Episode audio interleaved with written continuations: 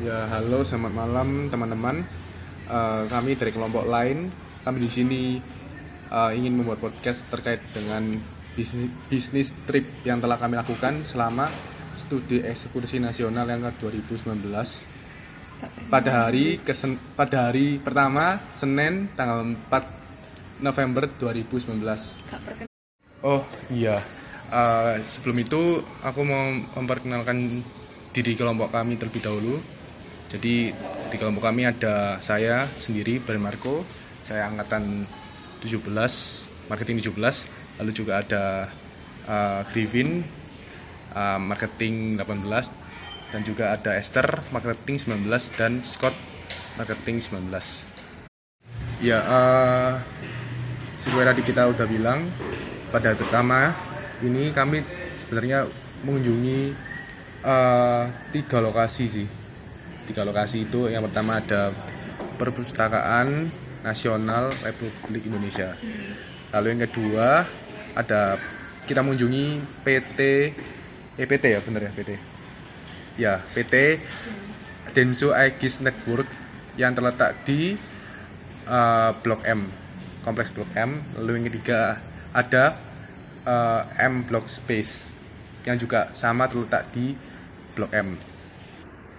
Dalam kunjungan Perpustakaan Nasional Republik Indonesia yang dapat kita pelajari bahwa Perpustakaan Nasional Republik Indonesia eh, terus mengembangkan inovasi yang ada, misalnya seperti eh, mereka mempercepat memperbuatan ID card, terus apa membuat perpustakaan bahwa perpustakaan eh, dibuat senyaman mungkin dan pastinya mereka juga mengembangkan dengan adanya teknologi dengan mempercepat peminjaman buku dengan teknologi yang ada. Dan juga eh, tadi kan eh, pas pagi hari kita juga eh, melihat kayak cuplikan video dari pihak Perpustakaan Republik Indonesia di ruang audit auditorium visual. Nah di video itu kayak kami kayak apa ya mengamati kalau mereka mau menyampaikan sebuah customer knowledge eh, sebuah knowledge buat customer buat eh, pelanggan atau lebih tepatnya pengunjung dari perpustakaan ini eh, mereka kayak menekankan pada customer experience. Jadi kayak bagaimana kemudahan tran- akses akses masuk. Terus juga ada eh, fitur yang mereka terapkan yang baru yaitu adalah RFID yaitu seperti eh, penjaga jalur masuk dan keluar. Dan juga eh, juga tersedia corner-corner tertentu untuk range usia yang berbeda. Jadi seperti ada corner untuk balita anak-anak dan juga ada corner untuk usia lanjut usia dan juga ada eh, corner untuk penyandang disabilitas. Jadi masing-masing sebenarnya di sana itu ada di perpustakaan Republik Indonesia itu ada 25 lantai kalau nggak salah itu 24 ya. Dan di masing-masing lantai itu ada terdiri dari section-section yang mereka udah terapkan sesuai dengan manajemennya mereka. Dan juga ini ada uh, apa ya kita kan barusan ngomong manajemen. Uh, kami juga melihat tadi kalau mereka mengupgrade uh, manajemen dalam penataan buku. Jadi kayak mereka kasih kayak apa ya mesin troli gitu yang dapat mengalir apa mengalirkan ya. Kayak yang bisa mengantarkan. dengan cepat. Kayak gitu. Ya dan eh, tadi itu adalah kunjungan pertama kami. Dan kami dapatkan esensi bahwa eh, seharusnya kita sebagai masyarakat modern harus bisa menerapkan inovasi dalam manajemen. Dan tujuannya adalah untuk efektivitas dan efisiensi dalam pelayanan. Ya, dan kunjungan yang kedua kami company visit. Sebenarnya eh, tadi itu lebih kunjungan yang mendadak sih to be honest ya mendadak. Terus yang kedua itu ada company visit. Kita kunjungan ke PT Denso Aegis Network yang terletak di eh, Blok M kawasan Blok M. Dan dan PT Denso Aegis Network ini merupakan perusahaan yang bergerak perusahaan multinasional yang bergerak di bidang media dan pemasaran digital. Ya kayak advertising juga termasuk include di dalamnya.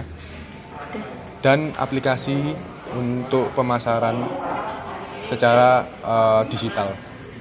Ya jadi PT Agis Densu Network ini memiliki tagline yaitu adalah uh, experience beyond exposure.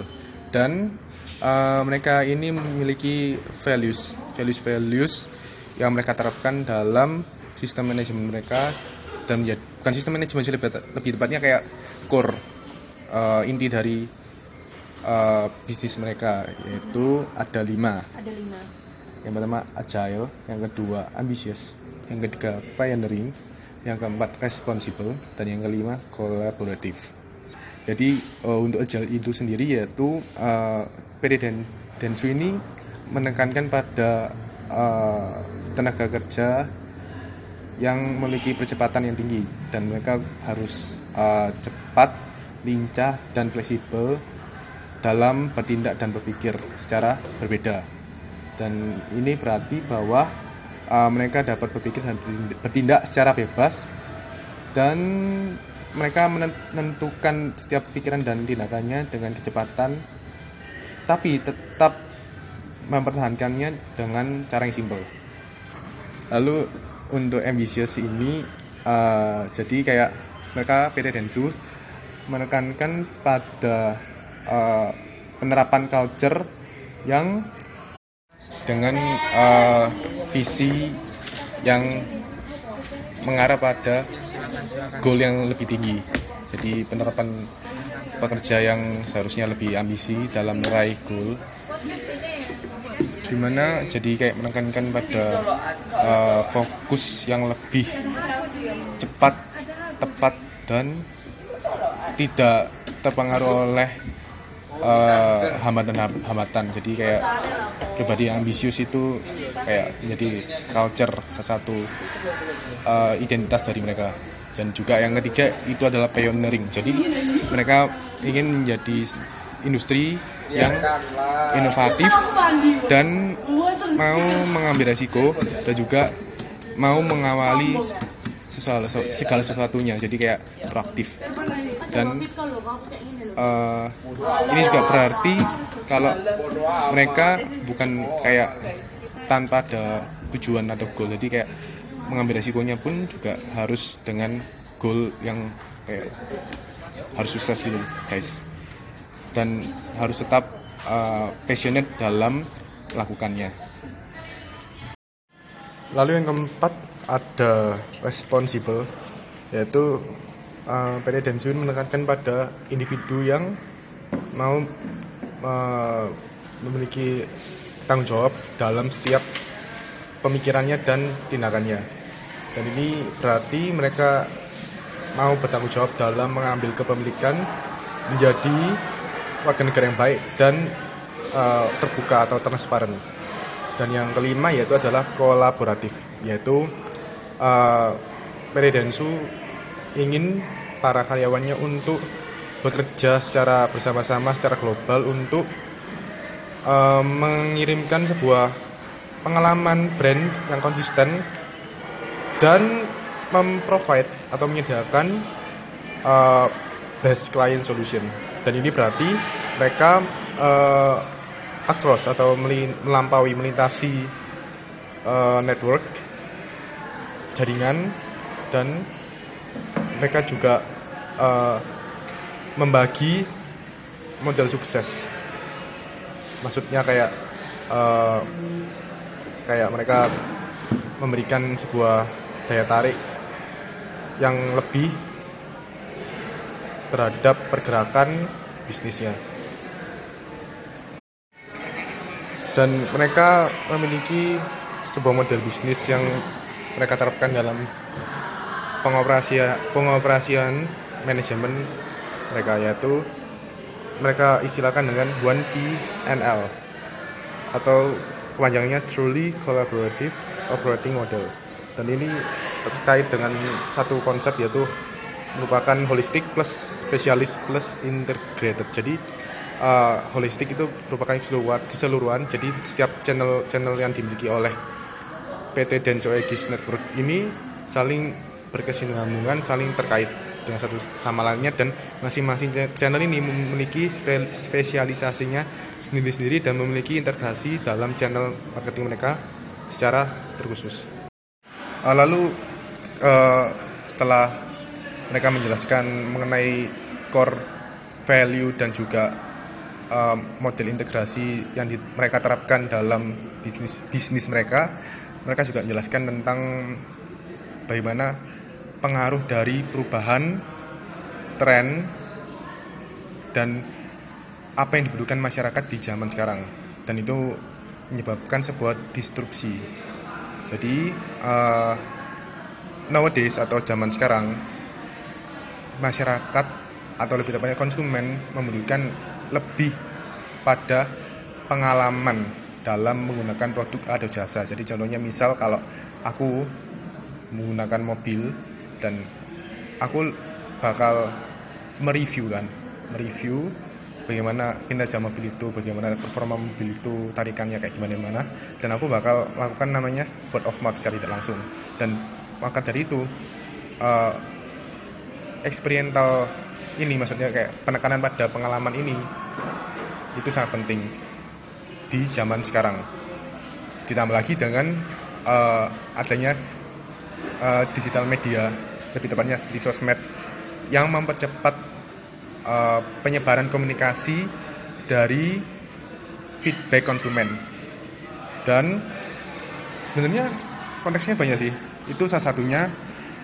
Dan banyak juga taktik yang dapat kita terapkan atau kita aplikasikan terkait dengan adanya distruksi jadi misal uh, kayak kita bisa gak ngikuti sama sekali kayak contohnya Garuda yang cabut dari Traveloka terus juga bisa uh, kita mengikuti perkembangan ada seperti perusahaan telekomunikasi yang nggak cuma jualan koneksi atau internet tapi juga jualan uh, kepuasan pelanggan. Dan mereka juga nambahkan value di mana mereka bekerja sama dengan Spotify jadi kayak semacam sponsor sponsorship dengan platform yang lagi tren di kalangan nowadays atau uh, kalangan masa kini. Dan banyak sih kayak ada tujuh sebenarnya. Ya, tadi aku nyebutkan dua setidaknya udah mewakili. Dan uh, juga perlu diketahui tanda-tanda. Maksud kita sebagai pemilik bisnis juga harus peka dan mengetahui tanda-tanda adanya uh, apa ya kayak kita butuh namanya strategi dalam merespon disrupsi yang yang terjadi dalam bisnis kita. Dan seperti gini sih contoh uh, nyatanya kayak energi drink perusahaan energi drink kayak zaman sekarang orang-orang udah pada hidup sehat sih kayak mereka menekankan pada wellness gym spa dan kawan-kawan. Dan mereka memiliki ya secara nggak langsung mereka memiliki apa ya kayak kesehatan yang lebih daripada kayak dulu pada masa-masa ketika orang tidak sadar mengenai kesehatan kayak pentingnya kesehatan itu. Dan lebih tepatnya nanti kan pengaruhnya ke stamina seseorang.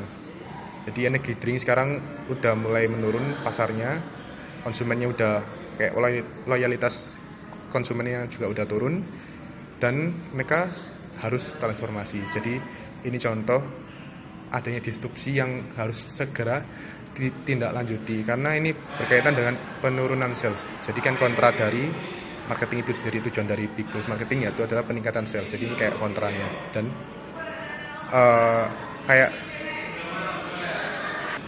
dan kita mendapatkan uh, kayak sebuah pembelajaran baru atau refleksi di mana dalam menghadapi apa ya kayak tren yang berlaku pada masyarakat zaman sekarang kita harus agile atau tanggap atau lincah dalam menanggapinya dan juga kita harus memiliki sebuah big goals, sebuah tujuan yang lebih besar dan itu menjadikan kita sebagai pelaku bisnis menjadi seorang visioner atau kita dapat melihat secara jangka panjangnya bagaimana keadaan bisnis bisnis kita jadi kayak menghadapi adanya disrupsi bisnis. Lalu kalau berkaitan dengan channel marketing itu sendiri, uh, in the end masing-masing